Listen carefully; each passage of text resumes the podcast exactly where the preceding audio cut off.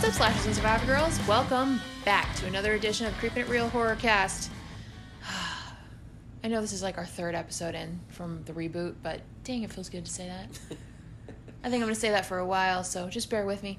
You know, you just say it in the shower, you're just like, hey, welcome back, Slashers and Survivor Girls. Ah, gives the warm fuzzies. oh, yeah. But we got Mistress Meg and the Good Buddy Lunchbox. We Yep. ready, ready for some more for uh, some more nightmare? Ready? Yeah. Mm. Ready, Freddy? Oh God, why did you have to pull that out? I knew that was gonna come at some point. And I'm like, Jesus Christ. I'm sorry, is there a problem with that? Yes.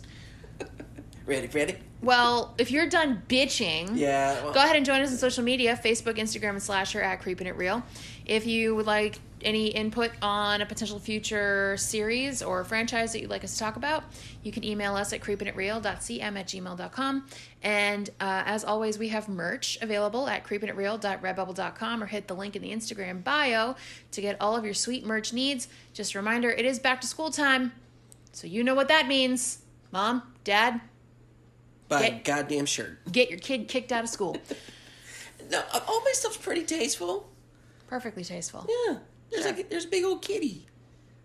I actually really like that that design. It's that old school like 1970s Halloween like black cat thing. It's pretty cool.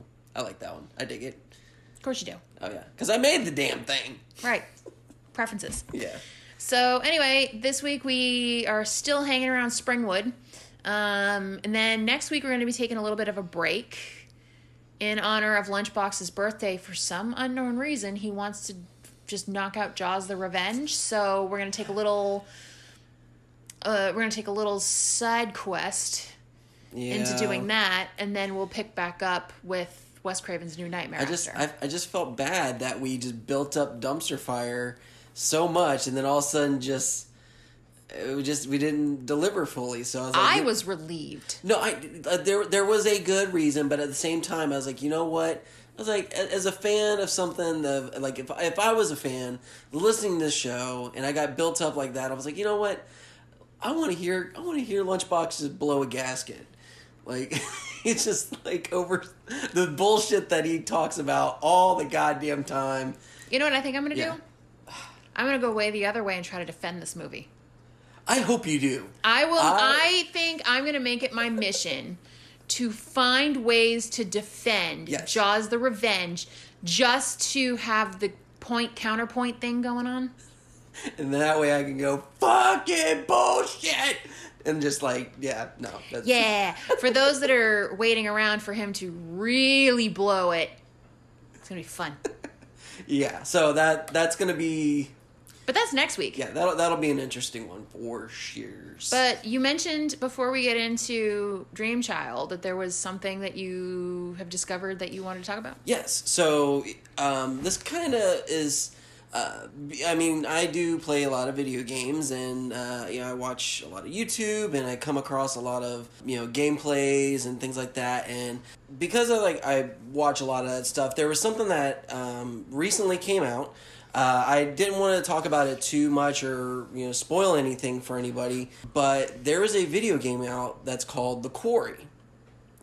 And at first, um, like I, I would take my kids into GameStop and I would see like the posters for it, and I was like, okay, it's you know, it's another, it's just a camp counselor game. Like it didn't nothing, not, it didn't really seem like anything that was anything special. However, I came across a bunch of like uh, YouTube, you know, you know, YouTubers playing it, and it blew my mind. It is one of the coolest cinematic video games, and it's not a like a first person shooter. I mean, there's a couple of like third person uh, spots, but uh, do you remember those old kind of like book series where you got to choose the path? Yeah, it was choose your own adventure ending or something like that. That's what the Quarry is. It is a horror movie based game where you choose the path, and there are like hundreds of different paths to to follow. Oh, so you there's so many different combinations. you could kill all the characters in the game by just choosing a certain situation, or you could Huh. have all the characters survive. And it is a Um, it's a it's a monster game. I don't want to spoil like what kind of monster it is if you haven't seen it, whatever. But there's monsters. But it, there's definitely monsters, and there's a creepy family. Uh, you go to Hackett's Quarry. Um, that's where this camp is, and you follow all these camp counselors. So it's kind of got like this Friday the Thirteenth kind of vibe to it.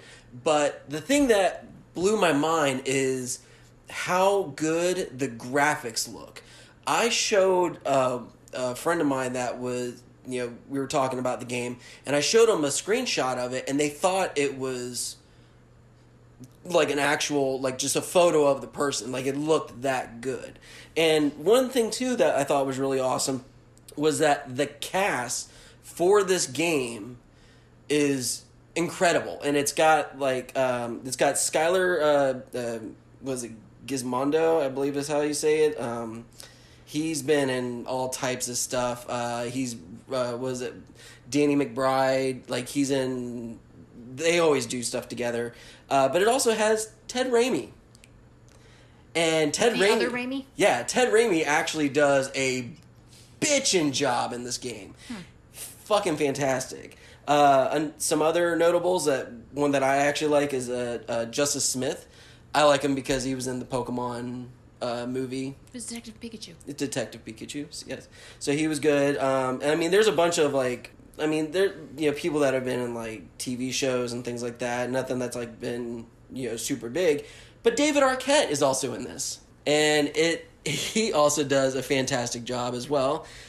But the reason that I kind of bring up this game along with the you know, Friday movies is at the end of our IMDb list, we also have Lin Shaye, and she is probably one of the best characters in this goddamn like video game. Um, the Is like- cast list is really good. Siobhan Williams, Skyler Gisondo, Ted Raimi, Yeah, um, Justice Smith, Brenda Song, Ariel Winter, David Arquette, Ethan Suplee, Lance Henriksen, Lin Shaye. There's a few others in here that I've seen in like bit parts on assorted TV shows. So it's got a sweet little voice cast for sure. yeah. I mean, it's it's it's really cool, and I like the the fact that it's not uh, your like a typical horror game, and it's one that you. I mean, it is a very slow paced kind of game, and but there are times where, like I said, it's like you choose a, an option, and it you could fuck everything all So up. So you really don't know where Skyler Gisondo is be- from because you've watched a lot of the stuff he's been in, and most recently a TV series that he was in. Oh yeah, he was in the um uh was it the um He was in. He's Gideon the- in the yeah, Righteous the, Gemstones. the righteous gemstones. That's what I'm saying. Like uh, that's that's where, um, like my brain's kind of shutting off today. But it was like, but I mean, he's in like all types of stuff. But I mean, it's just, uh, I mean, and he's he's a fantastic little actor. But it was just, He was in both of the Amazing Spider-Man movies. Yep. Um, he was in. He did an episode of Curb Your Enthusiasm. Uh, he was in the Santa Clarita Diet, uh, the Wet Hot American Summer TV miniseries. He was in one of the Night at the Museum movies. Uh, he did a couple of episodes of Once Upon a Time. Um, he was in the Three Stooges movie. yeah, I remember that. He yeah. was young Mo. Poor kid. Yeah, mostly he looks like he's done some. He's done a couple of the Buddies videos when he was a kid. He was B Dog, the voice of B Dog. What was the? Um, I remember him being uh, a very very young kid in a, in a movie, but like it was. Uh, He's done a lot of TV. Yeah, uh, that's probably where I've se- uh, really remember him. But yeah, most recently it was the Righteous Gemstones, uh, which is a fantastic show. Um, But yes, but no, the just if you like, I'll have to show you the screenshots or like show you clips of it, just because I think that'd be something that you would be get you know into because you're not a big gamer. However, something like that where it's you're literally watching a movie and you get to choose the path. I think that would be something you'd really be uh, be into. Plus, having you know all these you know kind of like icons showing up like Lance and uh, David Arquette and stuff like that, and and they actually do a really good job. So it's they did a it is a fantastic game. So high, high praise from this kid. Interesting to look Yeah. into. Um, so I can't segue back into it. But we're gonna jump right back into the Dream Child. Uh, hot take on this one. This was better than Dream Master. Really? Really. okay. I did- discuss. I did not see that coming at all. Um, typically, I prefer part four over part five, like generally. Um, this time around, upon this most recent re- rewatch, I don't know if it's because I was watching it with my boyfriend or if I was just just because I hadn't watched it in so long, but fully paying attention to it, I think I prefer part five over part four. Interesting. I think it's because okay, so both of these both of those movies are the ones that are the most linked together. Three, four, and five all kind of form this weird little trilogy in the middle of the movie, the, the movie franchise. Which I do also really appreciate because that just shows that it's not like like Friday the Thirteenth where they're just like, oh no, we're just doing something completely different. Yeah, no- uh, well, that's not true. Friday the Thirteenth basically was the same movie over and over again until they killed Jason. No, but but most of the time you get a horror movie and they do that. For Nightmare, that's actually one of the reasons why I do love the franchise is because they do try to keep things you know, somewhat together. You know. Sure. Yeah. Uh, very loosely. The so they this, this is the forming a sort of mid mid series trilogy with three, four, and five. Um, I like that there is we we come back to Alice and Dan. I like that there is con- a continuation of the Freddy origin story in this. But what I like the in the part four and five specifically, both of those movies were basically made on the fly. Oh god, They so. both started with either a loose outline for a script or just no script at all, outside of like a couple of notes scribbled on a bar napkin. Um, they had brand new directors um, in this one. Let me get the pertinence up so that we can go over those. Um, I don't know. I just like the creative left turns that they made in this movie. They definitely were throwing shit at the wall to see what sticks. This was definitely one of those movies where it- just it's bonkers. It's absolutely banana pants. Uh, so the Nightmare on Elm Street part well, there is no it's not actually part five. There is no number on the poster. But Nightmare on Elm Street Dream Child was released on August eleventh, nineteen eighty nine. It was made for a budget of approximately six million dollars. It ended up grossing twenty two point one million ish worldwide. Um, it was written by a whole hodgepodge of directors, uh, not directors of writers. Um, but credited is John Skipp, Craig Spector, and Leslie Bohem, uh, with characters from Wes Craven. It was directed by Stephen Hopkins, who famously directed Predator 2. Which is fucking awesome. It's got Gary Busey in it. Woo! All the teeth. it stars Robert Englund as Freddy Krueger, Lisa Wilcox as Alice, Kelly Jo Minter as Yvonne, Danny Hassel as Dan, Erika Anderson as Greta, Joe Seely as Mark, um, Beatrice Boepple as Amanda Krueger, and Whitby Hertford as Jacob. There are no small up and comer cameos in this um, at all. So, this is the one that most fans point to where the Nightmare on Elm Street series jumps the shark horribly. I, yes, but in a super fun way. I really do. I think the fact that there was no roadmap means that they were just taking turns as they went and like, well, wherever we end up, we end up. Um, but I do like the skeleton of the ideas in this movie. I like the. I like that they're sort of addressing teen pregnancy and uh, very subtly addressing the abortion issue, um, I re- which is very pertinent now. She, holy shit, is it? Are you? You ain't whistling Dixie.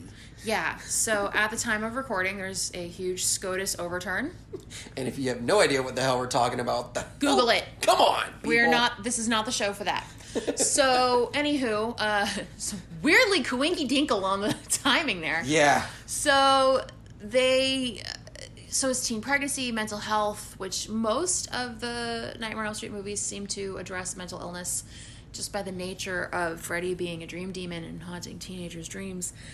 Yeah, and there's a lot of visual things in the movie that are they really do keep it interesting. There's only 3 kills. It's the lowest body count of the entire series. which like when it's actually told like when I, I i watched the movie and for some reason that seemed very off to me whereas like it being such a low body count and we were watching dead meat and they, he's like oh yeah there's only three kills i'm like no there no there there had to be more Nope. there had to be More. It was just Alice's friends Jeezy. and her baby daddy. hmm Um, I liked, but the three kills, none of them were duds. They were all really well done, and the unrated cuts of all of those kills just added a little extra seasoning on top. I really do think that they made the most of the murders they were committing, which sounds weird when I say it out loud. Like it does, it doesn't sound as creepy in my head. it's uh yeah you don't want to say it too loud in public there but yeah No. you know but you know but but it works I, but we're talking about horror movies we're a horror movie podcast so uh deal with it Yeah, things get all twisty and creepy around here. So I like the things that they're addressing. I like the twists and turns that this movie takes, even though some of it is like you kind of sit back and go, "Where are we going with this?" Um, it makes no sense. It's bananas, uh, but it it's a fun kind of bananas, which I really appreciate.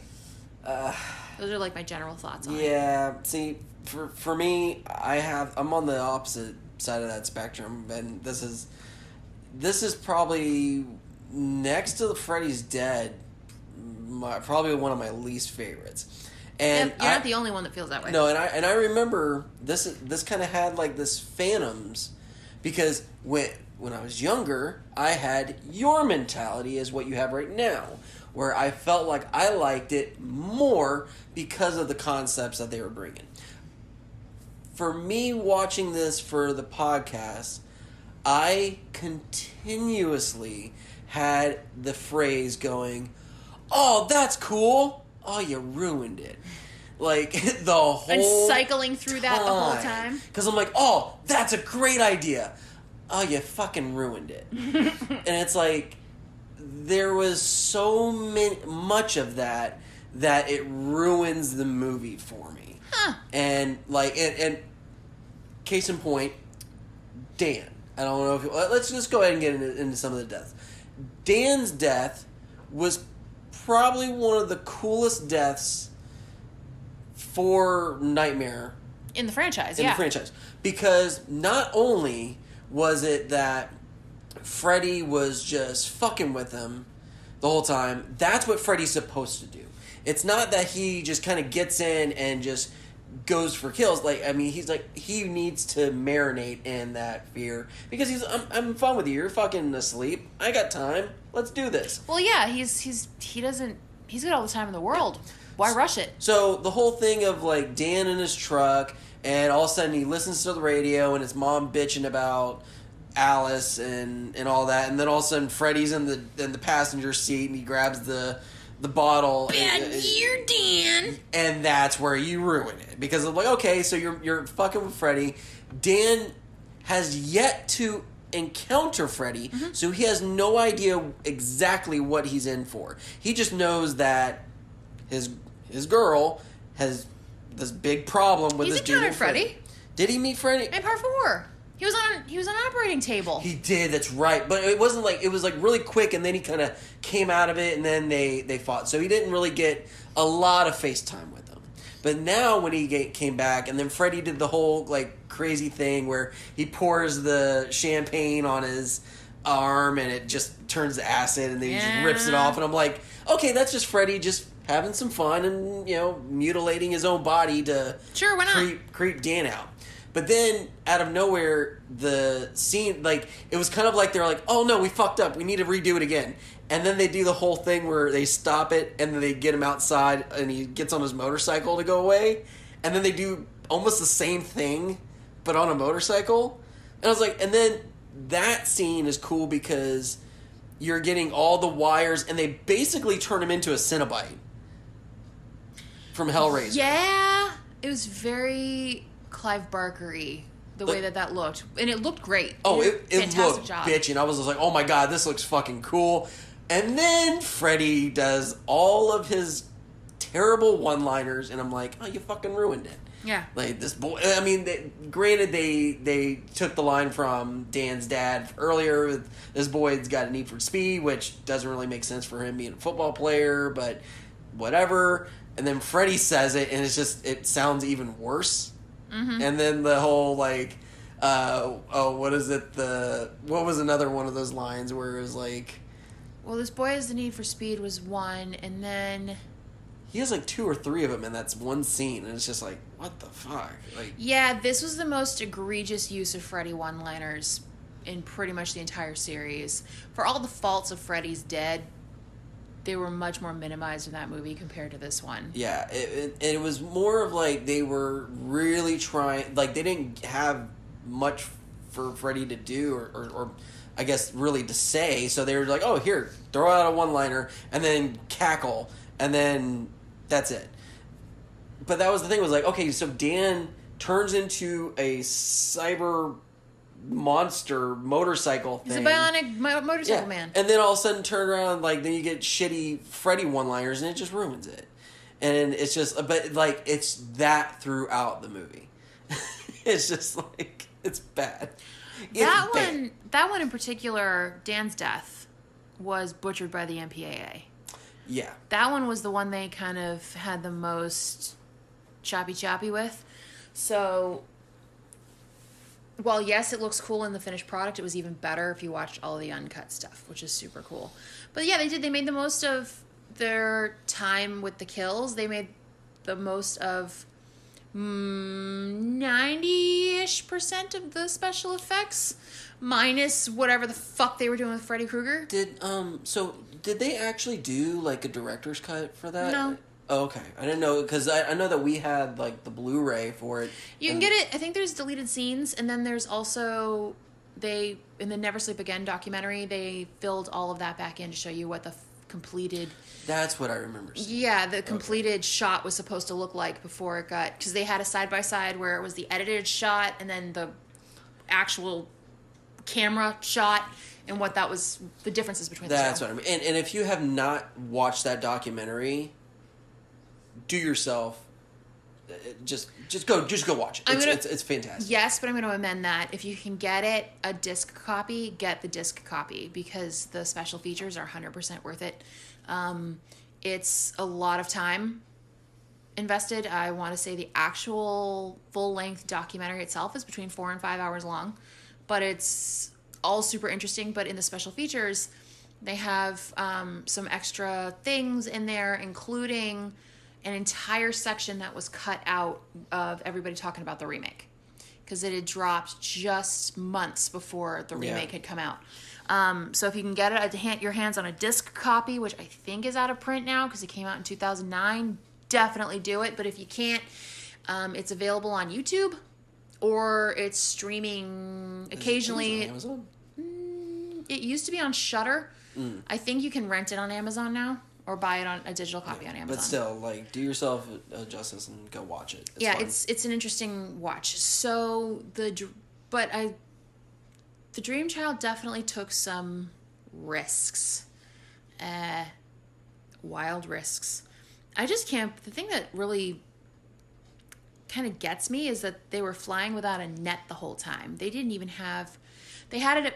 The germ of the idea from Sara Risher, one of the producers, who was pregnant at the time, and that's what got the ball rolling on this whole idea of Alice being pregnant and babies dreaming, and then Freddy having the ability to get at other people through a fetus dreamscape. Okay. The yes, I do believe that babies have dream activity whilst in utero. However, they're not huh? like it's a really cool idea. It's a super cool idea having these psychic connections and having Freddy have this ability to pull people in and out of the dreamscape through a baby.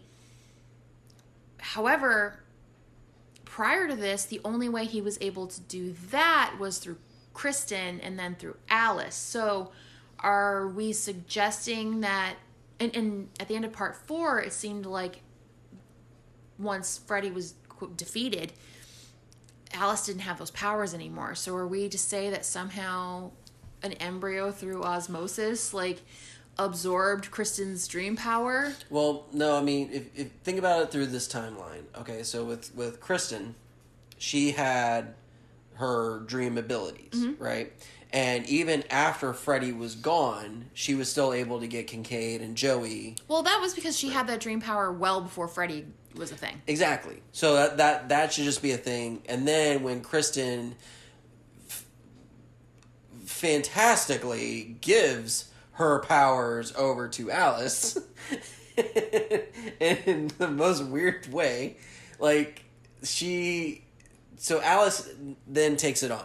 And then with Dream Master, she's taking on all the abilities and all they're doing that whole thing where she's able to pull her friends into her dreams and she's able to do that. Uh-huh. Well, now with Dream Child, the way that I saw it was that those abilities were still there, but she was kind of transferring them through her child. Like they were Like it was coded in her DNA now? yeah, exactly. Okay. That, that like, like it was it was they were transmitting through each other, and it was kind of working as one.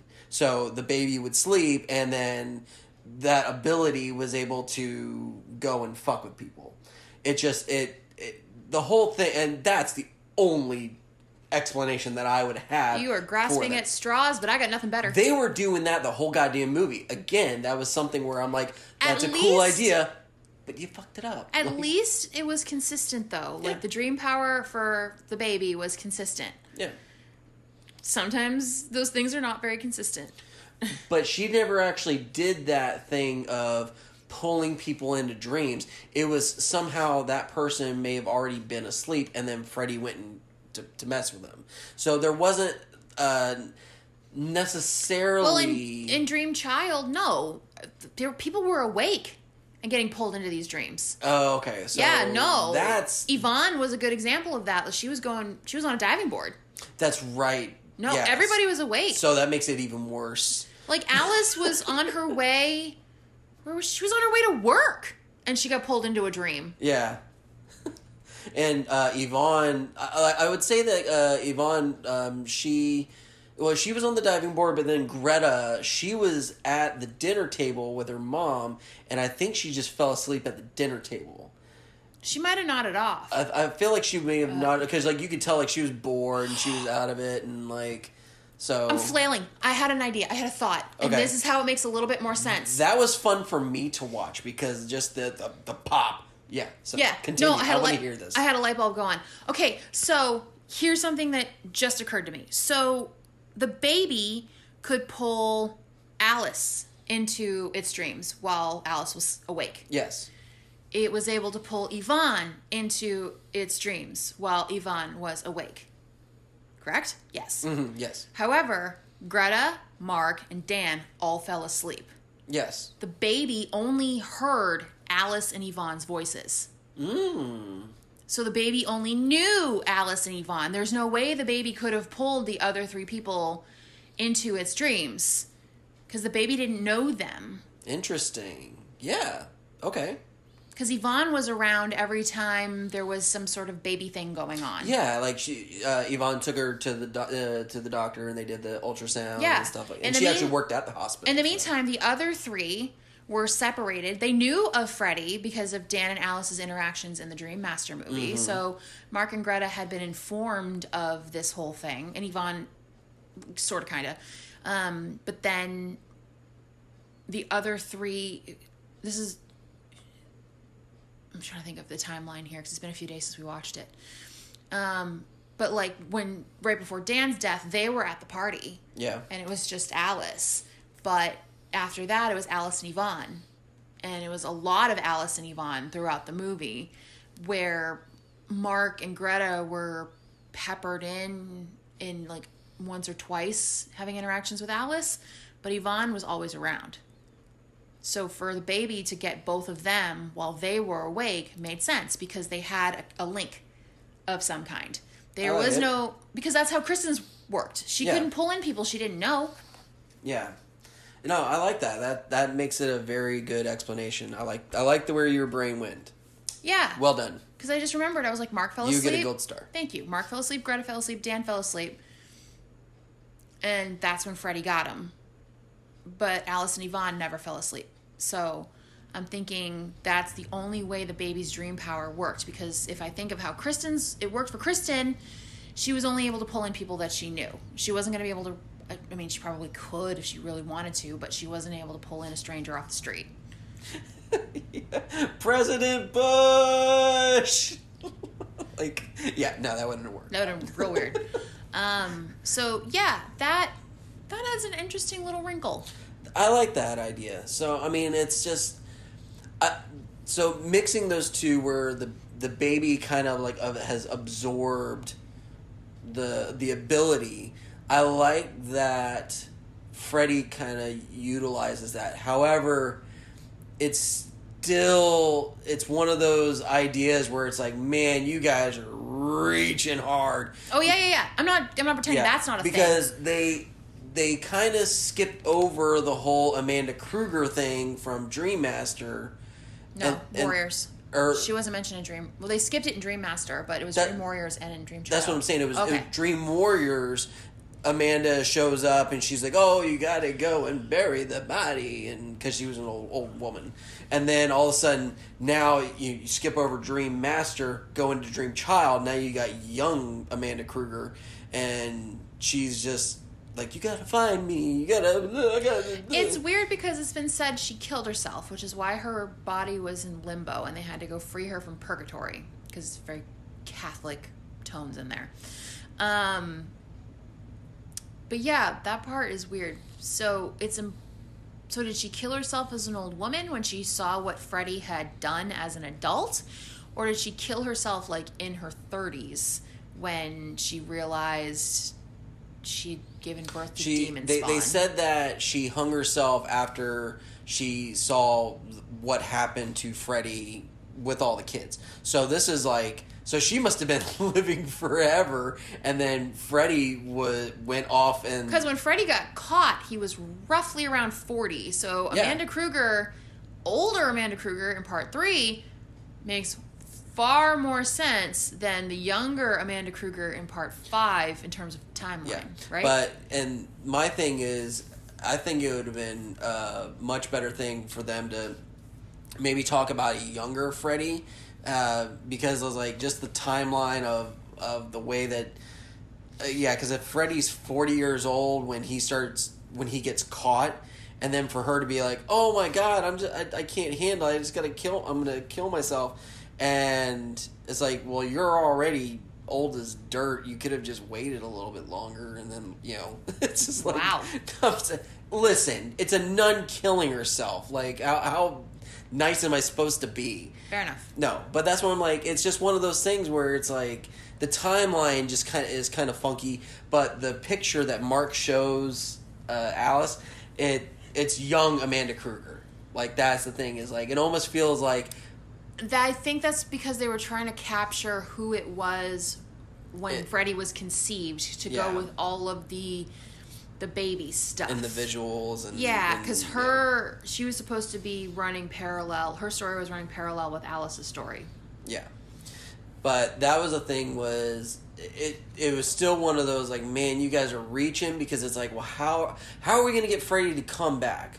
Why is Freddy there? It's like did Freddy somehow like fuse himself with Alice or like how is he I mean yeah it's like okay well the baby's going to dream but it's What does the baby know of Freddy? yeah, but where where is that going to come back in? Because it's like, oh, well, you guys, the the body was desecrated, or, er, or er, it was buried In consecrated ground. and consecrated, and then like they all of a sudden like so in Dream Master he comes back and he's like, oh, I'm eternal, and it's like, okay, I got that, but now you're like. He's gone into a whole, n- almost like in Friday. Uh, Friday, I'm an idiot. Like in Nightmare Two. Shut up!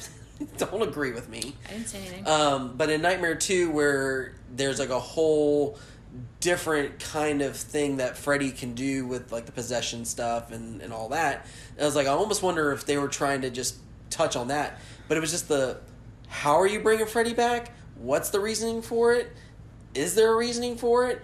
What what is happening? It's like, oh, good idea. You fucked it up.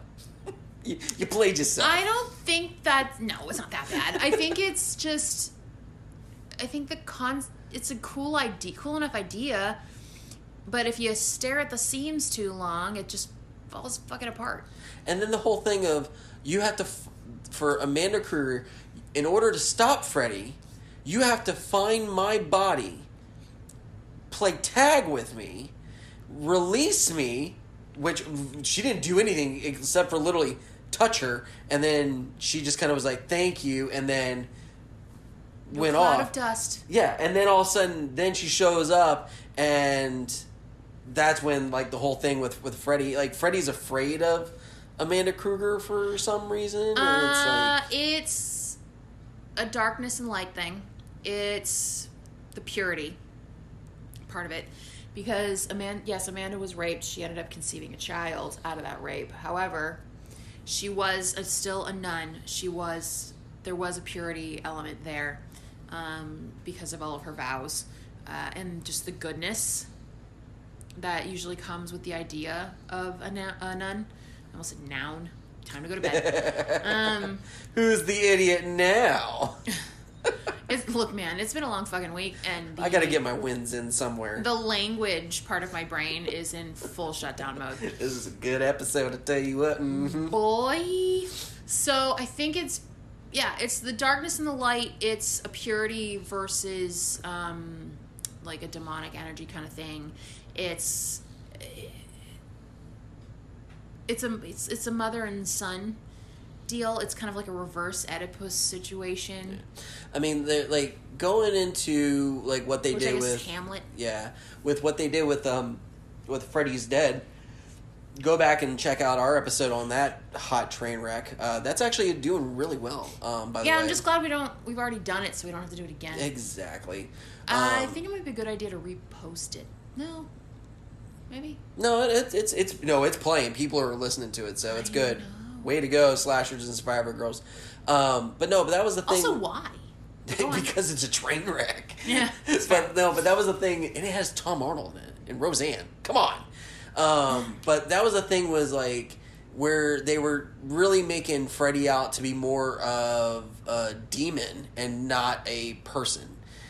That's kind of where I feel like they were going into, as you were saying, with like the more religious tones. Sometimes and I think that they treat Freddy a bit like a vampire. Kind of. Like if Um, he crosses holy threshold or you hit him with holy water or something, he's gonna burn up and die. it's just it's funny how like in Dream Masters, the final fight scene was in a cathedral, and then I mean again doing that whole that whole bit, and then in this one he comes back into the cathedral, and then like there's the final showdown with Amanda Krueger and Freddy, and there's those uh oh like the the one of my uh, one scene that I will put over is when after Freddy comes back and he's like, "It's a boy," and he's got the weird fucking arm thing. I don't That's understand that shit. Why though? And that and it doesn't fix the whole goddamn movie. Um, but anyways, but like so, oh, No, except for except just- for Greta's scene, like it was fixed there. But No, he had a normal arm except for that scene, and then he has it where it was ripped out of his socket towards the end of the movie. and then just well, God, I don't understand. But choices were made and never explained, so I feel like there's a scene or something missing where he used the arm. Yeah. But, But- why the Stretch Armstrong arm? No, but then I love that like so when he's in the cathedral and all of a sudden like there was that whole thing with like Amanda I think it was Amanda or they were talking with Alice or something like that. They were talking about Amanda Krueger and then he does the whole like we'll see bitch and he like goes off into the smoke. Mm-hmm. I was like, that's really cool. I, I dig on that. Like that's really that's dope. But then there's the the scene where Yvonne and he pulls her up out of the out of the water, and then Alice, you know, s- you know, stakes him uh, in the mouth. uh, like there's that that whole scene, and then he goes after, her, but then Amanda kind of makes her presence known, and he's like, like shudders, like he's like, oh, oh no, I'm in trouble. Aren't you afraid of your mom? No, not at all. My mom's a sweetheart. You should be afraid of your mom. No, like I'm. Your mom's Southern as all get out.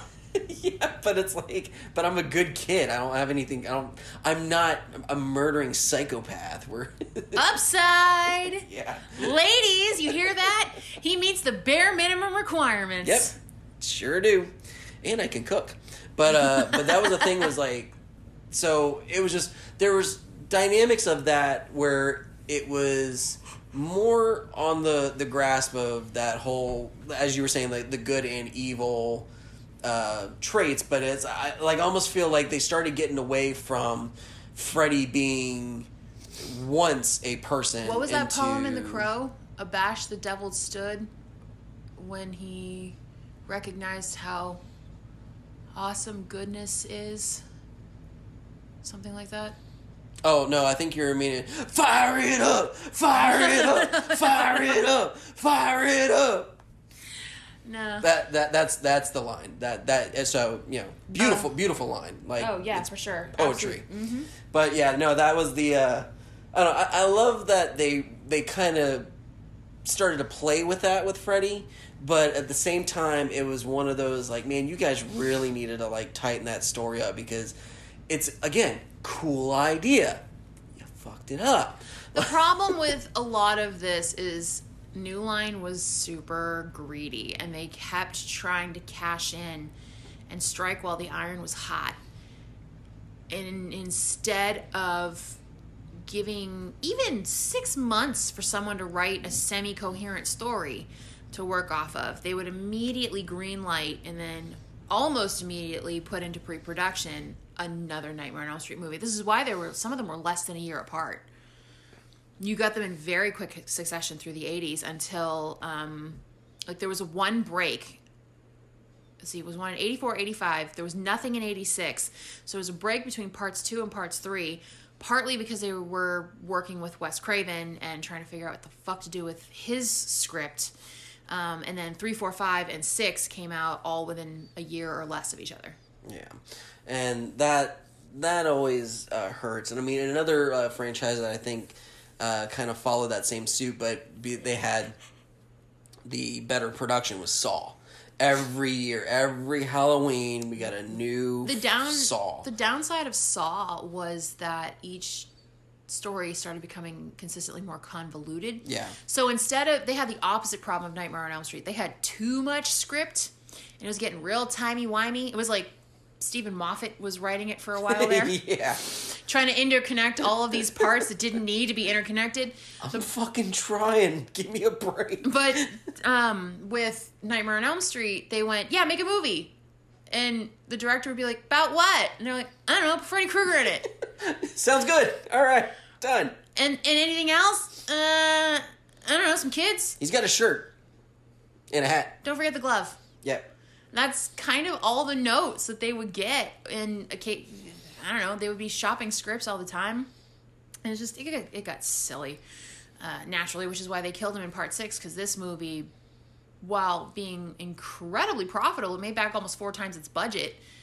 It was the weakest of the entire franchise.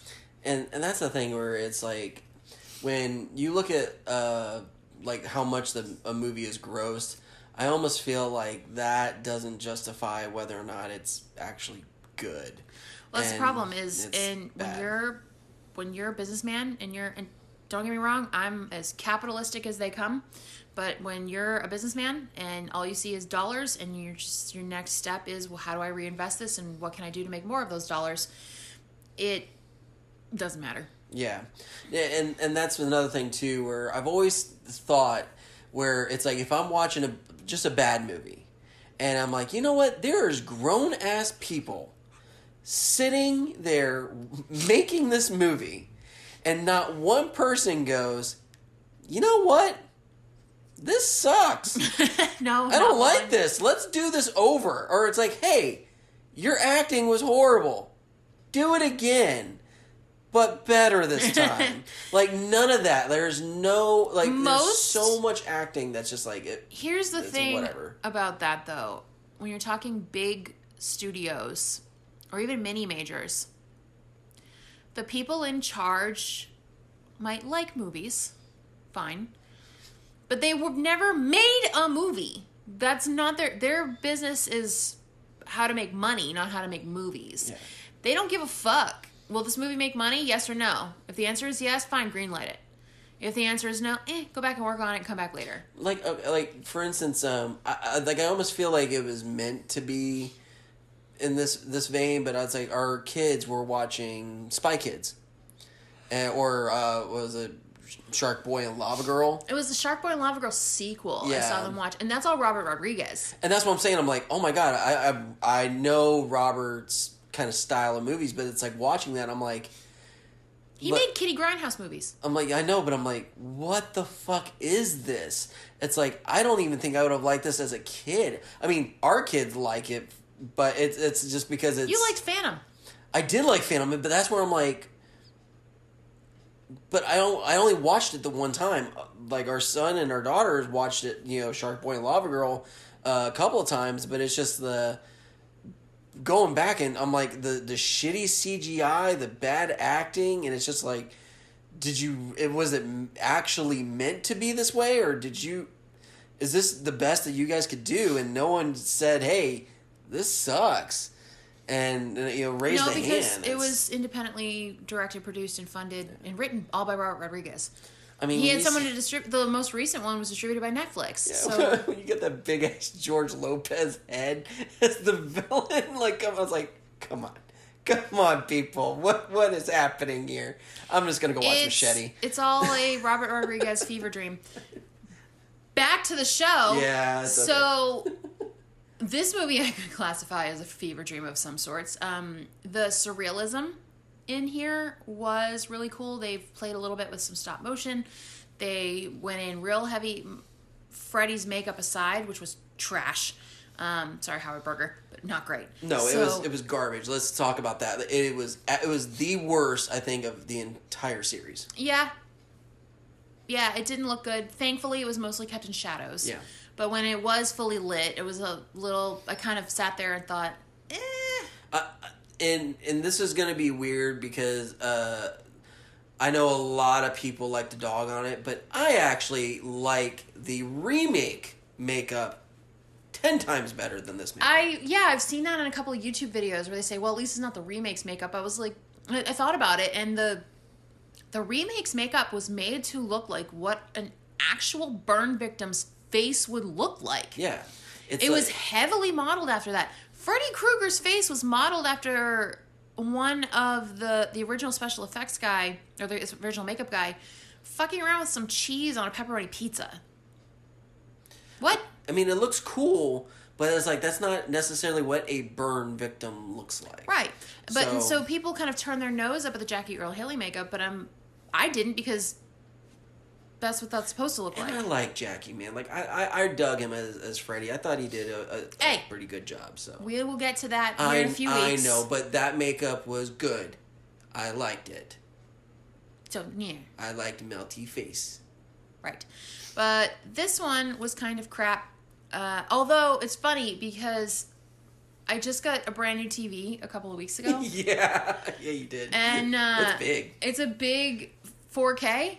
Yeah. Um, my my boyfriend had helped a cousin of his move some furniture, and they were getting rid of this TV that they'd had maybe six. Well, divorce is nice because that's why they were getting rid of it. Um, because they were selling the house, and he was like, "What are you doing with this?" And his cousin said, "We're getting rid of it." And he goes, "Is there anything wrong with it?" No. Can I have it? Because he didn't like my TV. Oh yeah, no, your your original TV was garbage. Yeah, it was a hand me down. So he brings that in. So I'm watching Dream Child in 4K on on a 4K screen, so ultra high def, and it's even wor- it does not hold up Yeah. to high def at all. I'm gonna have to like come over here and and watch like American Werewolf in London to see if like the the werewolf transformation scene is just as good as it as what it looks on. Because like my TV, like I have it's it's a high def you know television as most Americans have nowadays, but it's not 4K. But there's stuff like where it's like you have like that motion, like the, the speed of it, like the, is very smooth and. But yeah, it's like some of the just the special effects on here. It's like, eh, Well, there it was hold up. in the scene where the Freddy baby had broken loose and he Oh, wiggles himself. We'll talk about that here in a second.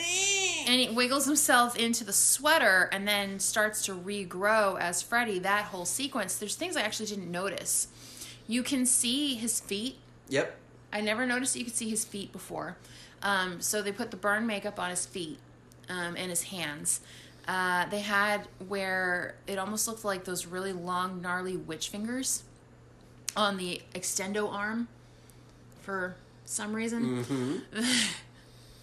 oh, it's so painful. The like I, I don't understand the the weird unlinked arm. But the Freddy baby, the Freddy so baby, uh, I cannot decide if I love it or hate it.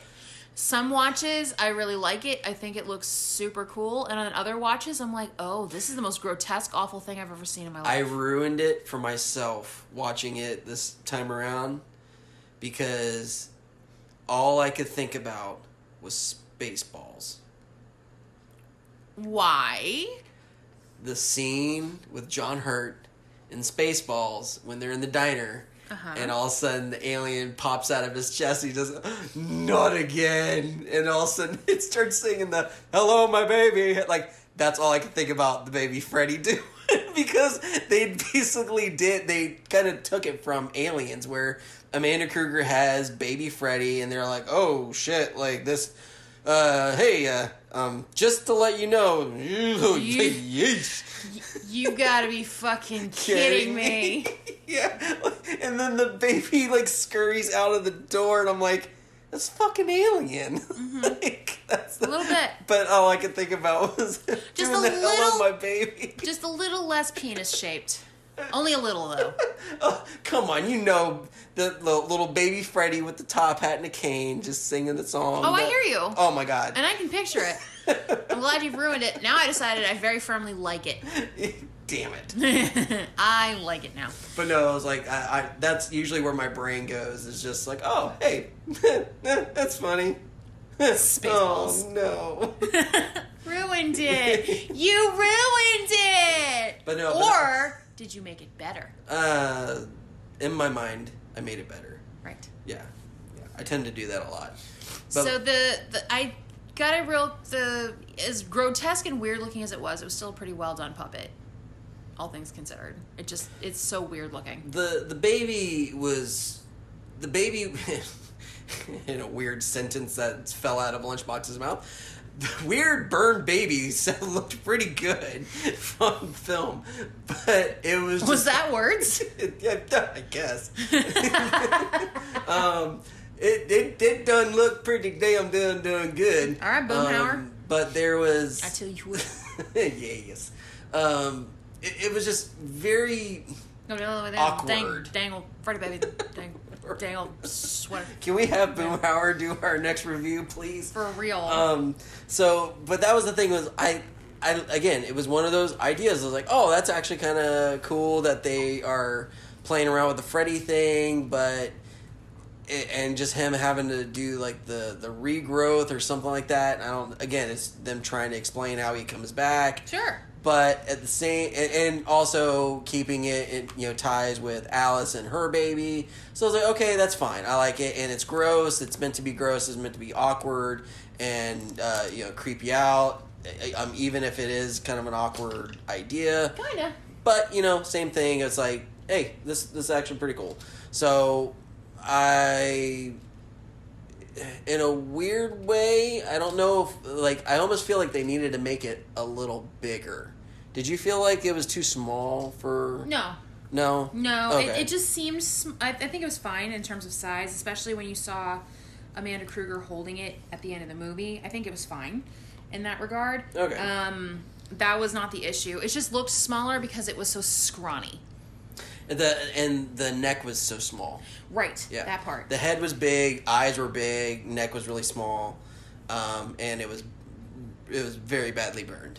Someone left it on the broiler too long. Yeah. Um, yeah.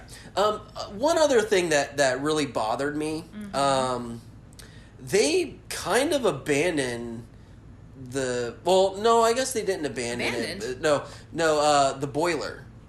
Oh, the boiler room? Yeah, they don't really play around with the boiler room from.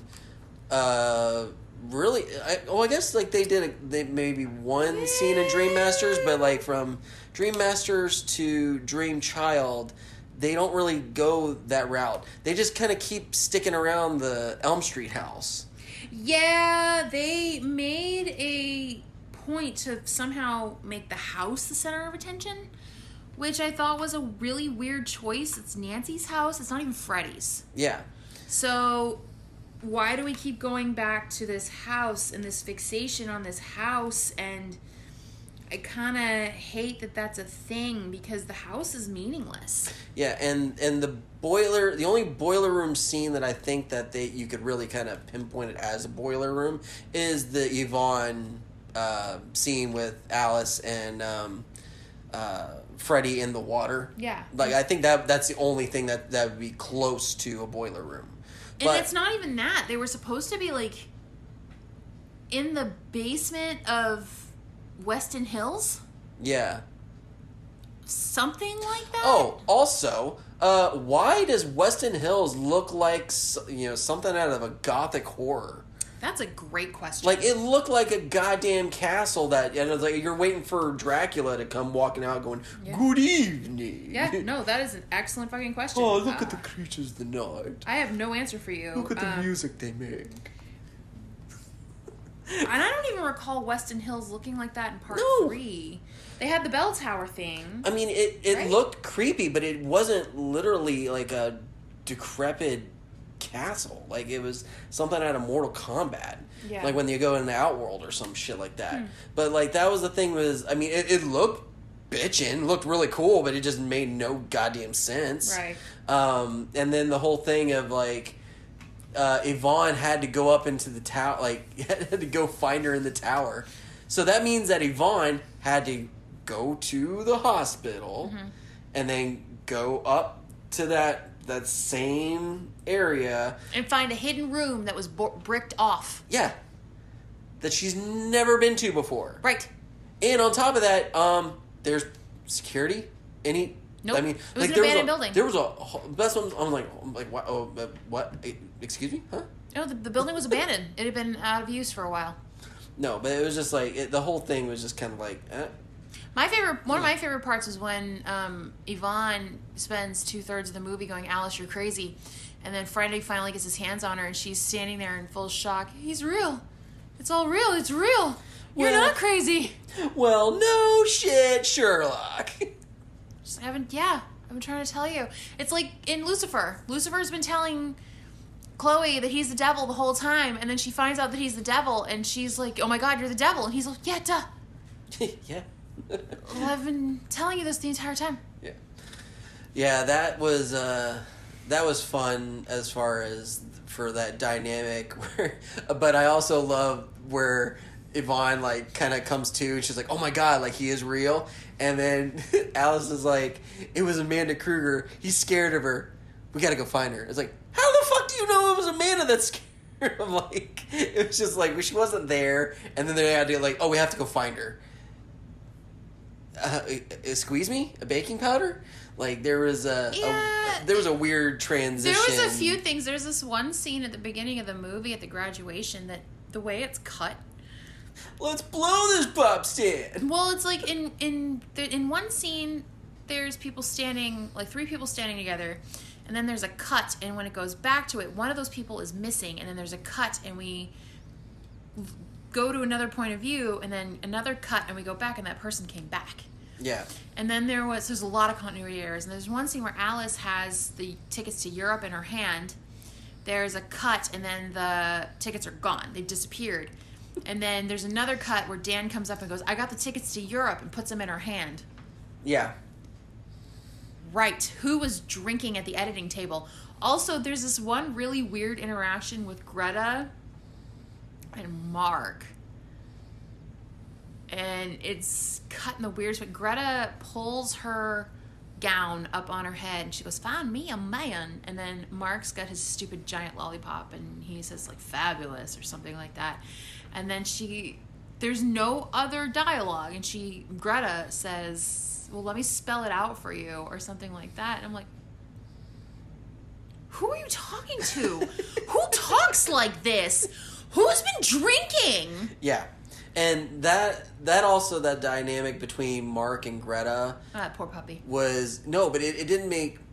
It was weird because Greta it never really gave Mark that that attention back. Like there was never that like Oh, yeah. kind of that playful back and forth. Like there was just like right at the graduation, but she was more focused on Yvonne and, and Alice, not necessarily Mark. Yeah, and Mark then all of a was just a sudden, sad puppy. Yeah, and then Mark, you know, being like, "Oh, I I actually did love her," and I was like, I, you know, but it was just weird that there was no real, even like when Alice is doing the whole like, "All right, fuck faces." Listen up, Freddy's real. You're gonna listen to me, and like giving him the whole the hoorah speech, and then but there's never this. They never actually really interact. Like it's it's weird. outside of the graduation scene. Yeah. Here's the thing. Out of those group of kids, none of them would have been friends with each other. You- especially in the 80s. Did you also notice that they have big similarities to the friends from the Dream Master? Obviously, they're all great value brand versions of those friends. Exactly. They just went, "Oh, hey, we all we need a black girl. Here you go, black girl. Yeah, Hey, so we, we need a hot pretty chick. Hot pretty trick. we need a Chick. kid with weird, you know, hair. There's a kid with weird hair. and Dan. And Dan. we got Dan back. yeah. He's reoccurring. He's cool. I like him. Yeah, I. Let's just name him Poochie. No, his name's Dan. Poochie. stayed Dan. Everyone, everyone go with Poochie? Poochie. All right. Moving on. Right. um, I think the last thing to talk about is the kid. He was there, Jacob. Mm-hmm. He was okay. Yeah. He was supposed to be kind of our white rabbit, I didn't like him. leading Alice down the rabbit hole. Didn't like him. he was fine. I, all I, but I saw Jurassic Park before I saw this movie, so all I see him as being the annoying kid with Dr. Grant, who's afraid of a six foot turkey. yeah. And I, I did the same thing because uh, when I was younger, like that, I saw Jurassic Park first before I saw this. Um, and so that, like, when I saw it, I was like, oh, hey, it's that kid. Because he's got a very distinctive looking face. Like, and, and I don't He's know. weird looking. And it's like, I almost want to, like, I need to go into his IMDb and see if I could, like, you know, see if he's done anything else. Like, Oh, he's done a bunch. Yeah? Yeah, he's done a lot. He's got a pretty good filmography. like I almost feel like I need to go back in and and maybe revisit some of his stuff to see like how like older him is doing. But um, Maybe. yeah. Um, but eh, it was kid. yeah, uh, the Jacob thing I didn't like. Um, it was very odd uh, as far as because As far as this movie is concerned, Well, that's crazy. I mean, that's saying a lot. But the whole thing of having an older, what, like seven, eight year old kid running uh, around, the actor was ten ten when yeah. he did the movie. Um, but he looked a lot younger, which I think is why they got him because he looked like he was about eight, seven or eight. But he was ten. I kind of ruined it again for myself, much like I did with the, uh, you know, the dancing baby bit with the top hat in my mind. Oh man, Um, the whole time, all I could think about was MC Chris. yeah, he's kind of a baby man. Yeah, he kind of has like an like. I mean, I enjoy MC Chris. I mean, political views aside, whatever. MC Chris is fucking fantastic rapper. Go listen to his music. He's hilarious as shit. Mm, And I also heard his backpack's got jets. Yeah, yeah, because he's Boba Fett. But yeah, it's like the whole time I'm looking at this kid, I'm like, I just all I can see is just MC Chris. It's it's weird, but like that was the thing was with Jacob, it was it was just very odd having a ten year old like out of body like rendition of what your actual baby is going to be. I It's- like again. I like the idea, but I don't know if I'm in love with the execution of it. Yeah, again, it's a cool idea. You fucked it up. I think it was fine. I liked the idea right up until the climax, and then it was like, oh, because when he turns and he's got the Freddy makeup on. And he's saying, "I want to learn stuff from you." Oh, and bad. Amanda is um, Amanda's encouraging him to use his dream power, where he barfs on him. Um, here, hold on. Uh, I, I think, uh, what does the guy in the back back row say? It's bullshit! Thank you, Thanks, Statler thanks, Waldorf. Thanks, guy. Thanks, guy. I love. Yeah, you're great. So, uh, yeah, I, I also agree. Where it's just uh, with, with you know our our Peanut fa- gallery, yeah, pe- peanut gallery over there. the fake peanut gallery. Yeah, uh, it it was just it was just bad. It was just it was very goofy and just him turning in doing the Freddy thing. It was just like, uh, it it just kind of like really threw you off. And then all of a sudden with Amanda coming in and doing like, oh, you use your dream power. You're no, none of that. Uh, Stop it. Stop it. Someone get the spray bottle. Yeah, like it's just bad. And then now, however, the scene before that, where uh, like they're doing the MC Escher, like I I love that stuff. Like that is really cool. I love the filming of that. It's really innovative. I, well done. Again, awesome idea. And then like when they actually have like Dan come out as you know it's Freddy and he does like the finger knives and stuff like that. And he tries to get at the kid. And I'm like, I was like, that's really cool. I like that. And then then you fuck it up with the whole kid thing. It's just come on, like Little kid Freddy. yeah, it's like, oh, like, I'm in, I'm in, I'm in. Oh, you fucked it up again. I told you. But that was the thing was, uh, I, I like that scene where Al or where Freddy is actually coming out of Alice, and they're doing the weird split thing. Like, I like- thought at first when I first saw this, I'm like, why is this a thing? But the more I think about it, the more I realize because of the nature of how things ended in Dream Master, it actually makes sense, and that makes Jacob's purpose make more sense. yeah. Because Freddy has been sort of just laying dormant inside of Alice this whole time. Um, And that's what I was asking earlier was like, do you think it was more of like that was the way that they could get Freddy out was that Freddy somehow put a piece of himself inside of Alice? Well, that was it would that would be the best explanation for it because she collected everybody else. Yeah.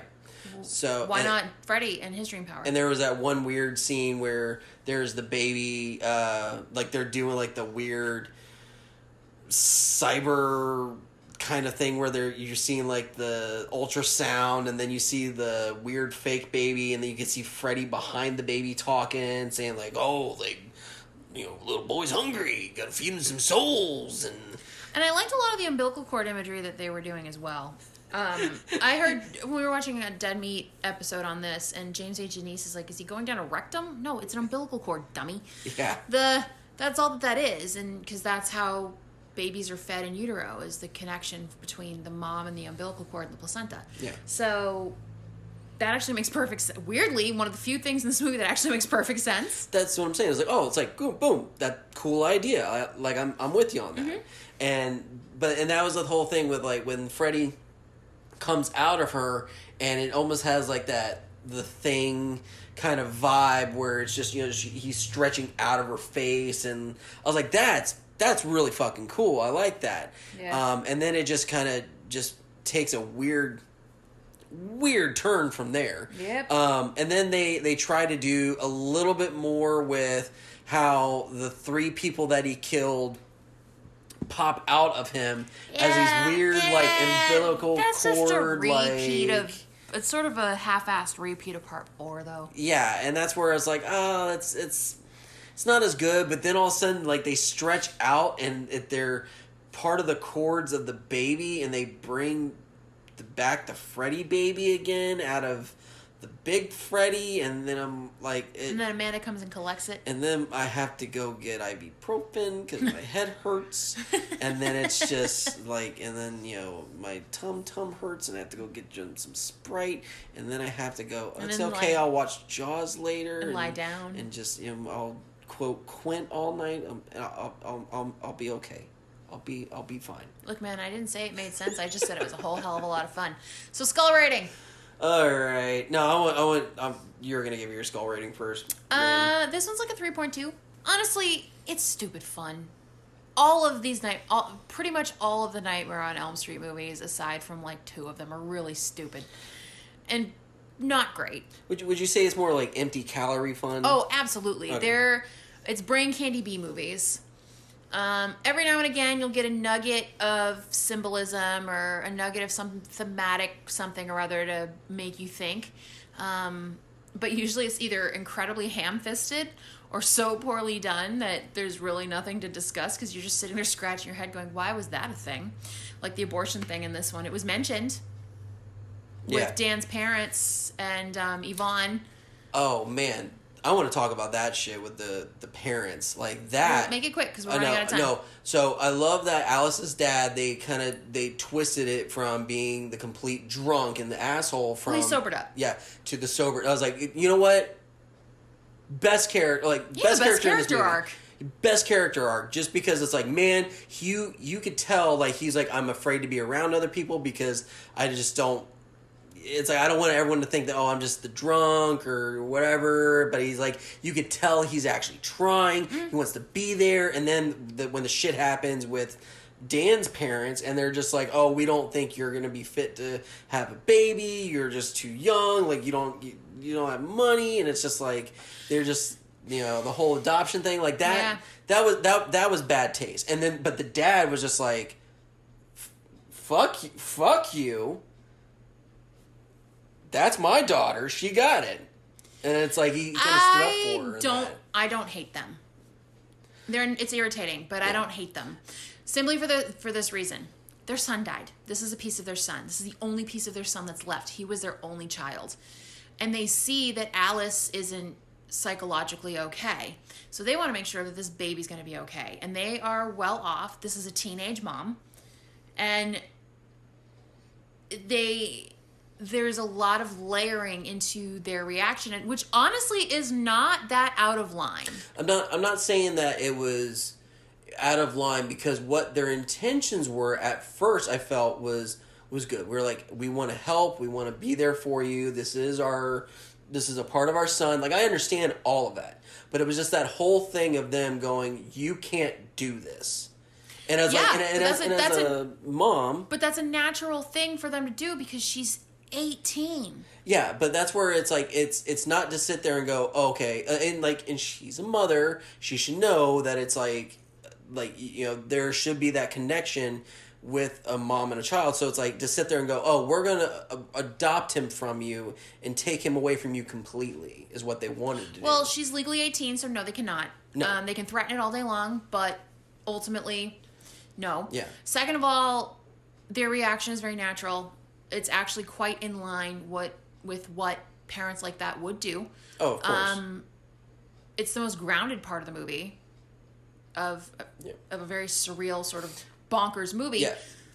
but um, I think that their behavior was completely called for, and actually, I empathize with them quite a lot.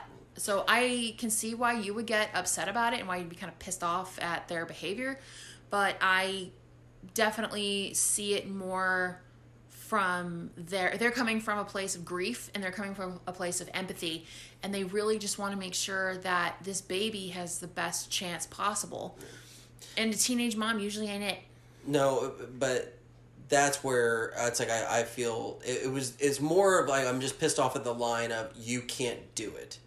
When, and, and, valid. and that and that is the thing where it's like if she's got a, a support system of, of her dad and then she also can you know like again if they want to help support her then that's fantastic. That that is Yeah, what a family that is what a family unit is supposed to do. But it was just the whole thing of saying we want to adopt her or adopt her, adopt her child, take him away from you completely because you can't do it. That that is kind of shit, and that that's It's shitty, Yeah, but it's and that- shitty, That's what I didn't like. Yeah, it's it's crappy, but I don't I don't entirely disagree with them in that regard. So anyway, train of thought, getting back on the tracks. But yes, skull rating. 3.2. Um this movie was absolutely bananas. Uh the plot, if you even want to call it that, is held together with duct tape and prayer. Um, it is redneck to death. This script is yee motherfucking haw, everybody. Uh, it was an absolute Wild West script, uh, piecemeal. We're gonna put some, sce- we're gonna film some scenes, and fingers crossed they all work together. Um, Go, go, go find me a film. it's pretty much that, yeah. Uh, somehow they managed to cobble this thing together. Is it is it coherent? No. Is it even mostly coherent? No, it's really not. But it's fun and it's nuts and it's visually appealing and there's just so much going on. And I will I'm more inclined to forgive and go along, and I've said this in multiple episodes. Um I'm more inclined to forgive and go along with a, a movie that tries to do too much than a movie that's lazy and gives me nothing or tries to do too little. So I give Stephen Hopkins all the credit in the world from for taking one look at this going, sure, yeah, totally I can do something with this. What am I doing? and Help me! Luckily, he was married to Rachel Talalay at the time, who was very in with the Freddy Krueger thing, so he had at least sort of a guiding hand to get through this. But he did it, and he managed to round out the end of this weird little half baked trilogy in the middle of the Nightmare on Elm Street series. Uh, and his wife would go on to do worse later, so good on you, Stephen. Um, but yeah, 3.2, it's dumb fun. Is this the first one I reach for? No. No. But if someone says, hey, you want to watch this one? I'll be like, yeah, what the hell? Yeah. Yeah. Uh, Yeah. yeah. So, I gave this one a, literally, a 1.0. I do not like this film. Um, I thought that. Big turnaround from when you were a kid. I thought that I would enjoy it a lot more, but the just that back and forth of them of just going, "Oh my god, that's such a cool idea," and being like ready to go for it, and all of a sudden, then it just turns around like, "Oh, then there's it's just it's just it's they cocked it up." It's a, like just too much of that really Too many with me. letdowns, eh? Um, one of the I, I've I've seen a couple of like YouTube you know reviews um, of this film, and one of them uh, like it blew me away because they, he's like defending the shit out of it. But I'm like, I mean, again, if Was you it the Joe Blow one we watched? yeah, I was like, oh my god, like I mean, he's like making it like. Oh, everyone is completely wrong, and like this, these are great films, even though they're not. Like, I'm like, it, it was just, it was weird, um, because I've never heard anybody defend it like what he did. Um, again, Usually they sound more like me. yes. Yeah. Um, now the thing is, is that if you love these films, love them. It's it's your prerogative. It, it, it, you do you, boo boo. Mm. Um, but for me, it's like stuff like um, oh oh oh. What, let's talk about Super Freddy for a second. Super Freddy sucks. Super Freddy sucked so hard, and uh, yeah, and that's a thing. And they were really going with the the a-ha, um, you know, music video thing because that was a huge thing at the time. Um, and like that was stuff where it's like, okay, it's like I get it. He's a comic book nerd, and they were trying to still play in with that, uh, where Freddy's taking their you know, like certain things about them and then trying to do this whole deal. But it's just again, it just kind of fell weird. With I like the black and white Freddy deal, but then when With it turns around, yeah. But then and then they do like the weird doll thing of Greta, you know, with the big squirrel cheeks and then the bleeding stomach, and then she falls and it's like jelly everywhere. And you can see where Mark just gets pissed and uh, so he turns into his comic book character, the Prowler. And then the whole line of like, you know, you you limp faced dick. It's, it's like the whole thing is just it doesn't feel right. And it doesn't feel it, it feels too like in a weird way comic booky. It doesn't feel and, and not like in a good way. It like in a phantom way. It's just not not good and then the whole thing of like it's super freddy it's just uh. and then the whole thing when freddy slices him and he's the paper and then he's just like shredding him up and i'm like that's it feels kind of lazy, and it doesn't work for me on that. Really? And- no, and then like when um at the end of it where it's like yeah he's slicing them up and then at the end all you see is mark's hand and it's all like cut up and stuff like that i was like okay that's great so how are they going to spin that like what is that now like with like kincaid kincaid got stabbed in the stomach and then when he he kind of wakes up from the dream he's stabbed Right. Joey, he's in the fucking waterbed. It's like, how did Joey end up in the fucking waterbed, but Kincaid just gets stabbed in the stomach? And then, like, when you go into, uh, like, Greta, like, okay, well, Freddy starts feeding her and feeding her and feeding her, and then all of a sudden she, she just chokes. So it's like, okay, great. They kind of play on the whole thing with the mom, and I and, and that was something that I kind of wish they did with Alice and the dad in Dream Masters with the drunk dad and stuff like that, and like really kind of playing on the the parent thing. Um, now I did like where Greta comes out of the fridge and they do like the weird like Pee Wee's Playhouse like rotting food Yeah. and stuff. That I was like, okay, I'm in, I'm in. And then Freddy, you know, pulling her in, uh, you know, back in. I was like, I like that scene. That's cool. That that works. Um, and then like Greta just chokes and then dies Yeah. and it's just kind of like kind of anticlimactic in a weird way. There's nothing that's like gory or grotesque as much as like what it was in the dream, and it's like I, I kind of feel like it's it's a little lackluster to a degree. Like, um, and I was trying to think back to like some of the other like deaths from the earlier films. And it's like, was there anything like that where it was just like, oh, it was a horrible, grotesque scene, and then it was just like, oh, he got stabbed. I mean, it's like I was trying to think. I think Mark's death is fine. I don't. I mean, I, they fit.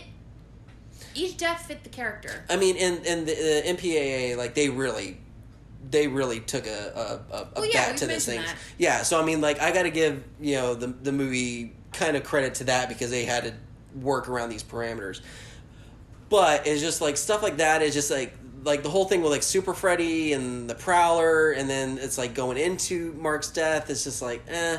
I mean, it, was just a little a little funky. I mean, nothing as bad as fucking the karate scene in Dream Master, but with fucking Where he's fighting nothing. fighting nothing. Yeah, yeah, like there's nothing that that bad, but it's just like it. There was stuff that was, and I kind of wish that there was more, more kills. Like I, I kind of wish they would have had It a little. real bit, light on the kill count. yeah, Sure. so stuff like that. It's like, but it's just a one.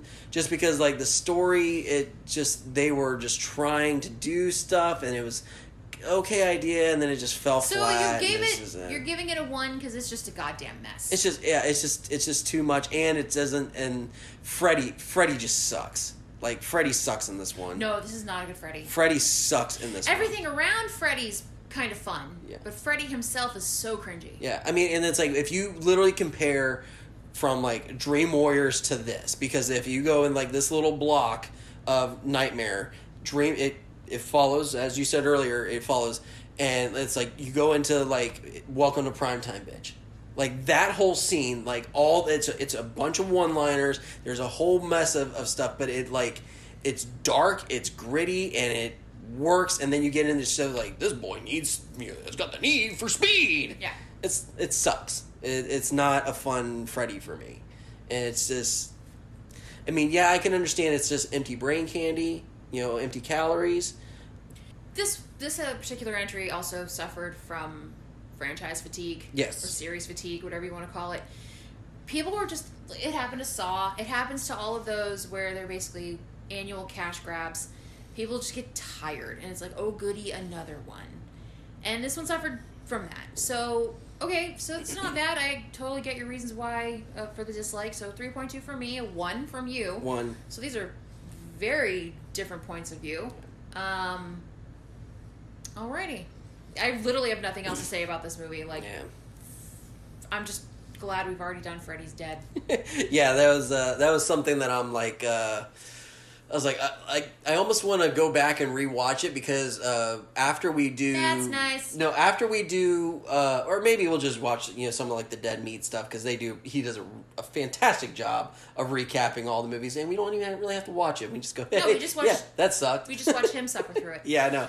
But uh, I want to do that the the retrospective that you were talking about with um, you know, after just kind of doing like what we did with the Halloween series and Oh, just kind of ranking or something. yeah, going back and just Yeah, absolutely. Yeah, I want to do all that. I think I think that'd be fun, but That's and, cool. and we got to do it. With that. definitely do not need to rewatch it for that. I know you. where it already ranks. anyway, so join us next week as we take a brief commercial break from Springwood. Springwood. Yeah, we go And down to the Florida Keys. We're going down to the Keys. God damn, that and sucks. I want to say I'm going to be involved in this episode. Uh, I will probably not be because this is going to be a 45 minute to an hour rant of Lunchbox just laying into Jaws the Revenge. But that's what you get to look forward to next week. Smile, you son of a bitch. Because he wants to do that for his birthday for some reason. uh, but in the meantime, make sure you subscribe so you can get that on time on Tuesday. Like, share, comment, five star reviews especially are appreciated uh, on iTunes. And we're available on whatever your favorite podcatcher is. Duh, because you're listening to us. Um, join us on social media Facebook, Instagram, and Slasher at Creeping It Real, R E E L as in movie reel. If you particularly like us quite a lot, you can get our merch, sport a super sweet Creepin' t shirt or back to school notebook, whatever. Um, there's a bunch of home goods too. So for you college Yeah. students, You can get Cre- you can get pillows and all Creep types It Real shit. bath mat. Yeah. creepititreal.redbubble.com or hit the link in the Instagram bio, and that'll take you directly to our Redbubble store. Um, so until next week, when we go to the Florida Keys, I've been Mr. Smeg. I've been lunch. I was trying to sing it. That's terrible. I've been the good buddy lunchbox. Damn it, you. And sweet dreams, everybody.